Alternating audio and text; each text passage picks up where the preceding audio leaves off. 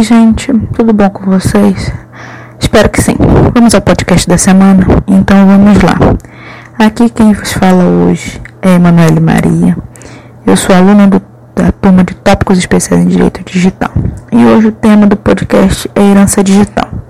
E aí, já pararam para pensar nesse assunto? Já pensaram que vocês podem estar deixando uma herança digital? É, se sim ou se não, é bom começar a pensar. Hoje em dia, metade da população mundial vive em alguma rede social. E com isso geramos um patrimônio virtual. São eles fotos, vídeos, áudios, games, músicas, filmes, centenas de mensagens particulares, moedas virtuais, senhas de banco.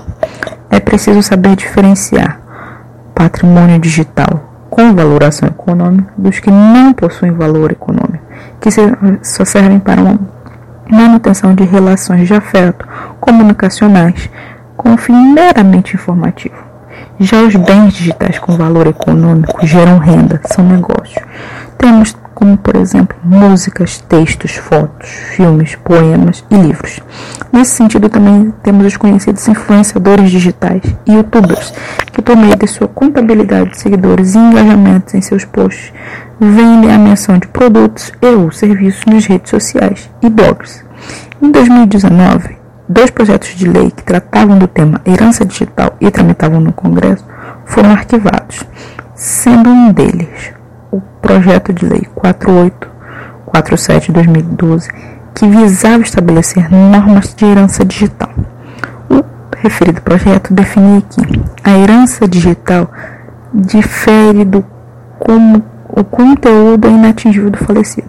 Tudo isso é possível que guardar no espaço virtual com as seguintes condições: senhas, redes sociais, contas na internet ou qualquer bem e serviço virtual e digital de titularidade do falecido.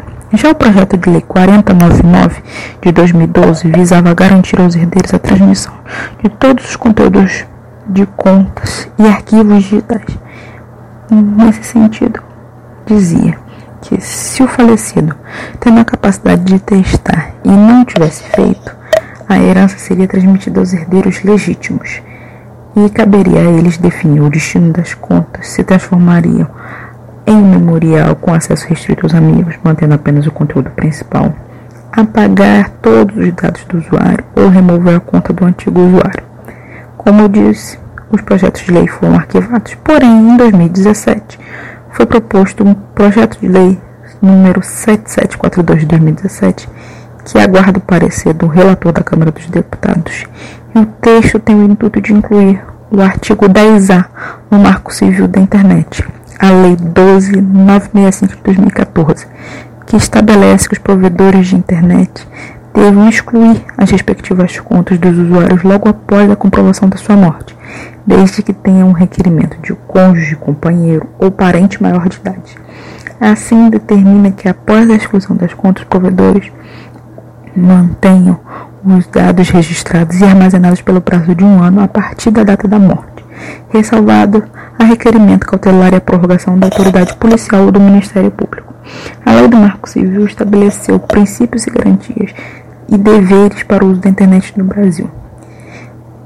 E como não há previsão legal, não há respaldo nesse sentido, mesmo com a nova Lei de Proteção de Dados, a Lei 13709 de 2018, que entrou em vigor em 2020 para alterar o marco civil da internet, o caminho encontrado pelas próprias redes sociais que deram um passo à frente é permitir que o usuário decida de como vai ser feito a administração da conta após a sua morte. A exemplo, o Facebook, que tem a opção de deixar a conta inativa e transformar né, num memorial né, de maneira a ser administrada por algum familiar ou excluir a conta. Uma outra opção também dada pelo Twitter, que autoriza os familiares a baixarem todos os tweets públicos e solicitarem à empresa a exclusão do perfil. Já o Instagram permite que seja transformado em um memorial mediante um preenchimento de um formulário online. Basta que a pessoa interessada comprove ser membro da família. Já o Google disponibiliza algo parecido. Se o usuário preencher os termos, pode alertar o Google a respeito do momento em que a conta deve ser considerada inativa. E quando isso acontecer, a empresa pode excluir automaticamente a conta. Se não for essa a opção do usuário, ele pode escolher quem poderá usar o nome e o que poderá ser compartilhado. Seria uma espécie de um testamento digital de maneira informal. Embora a intenção é boa, ainda não é o suficiente. Afinal, nem todos estão preocupados em fazer essa previsão, digamos, mórbida, com relação à sua herança digital. Sendo assim, cabe ao Judiciário fazer as primeiras decisões e criar jurisprudência sobre tal direito. É isso, gente. Esse foi o podcast da semana sobre herança digital, suas possibilidades e implicações jurídicas. Até a próxima gravação. Um grande abraço.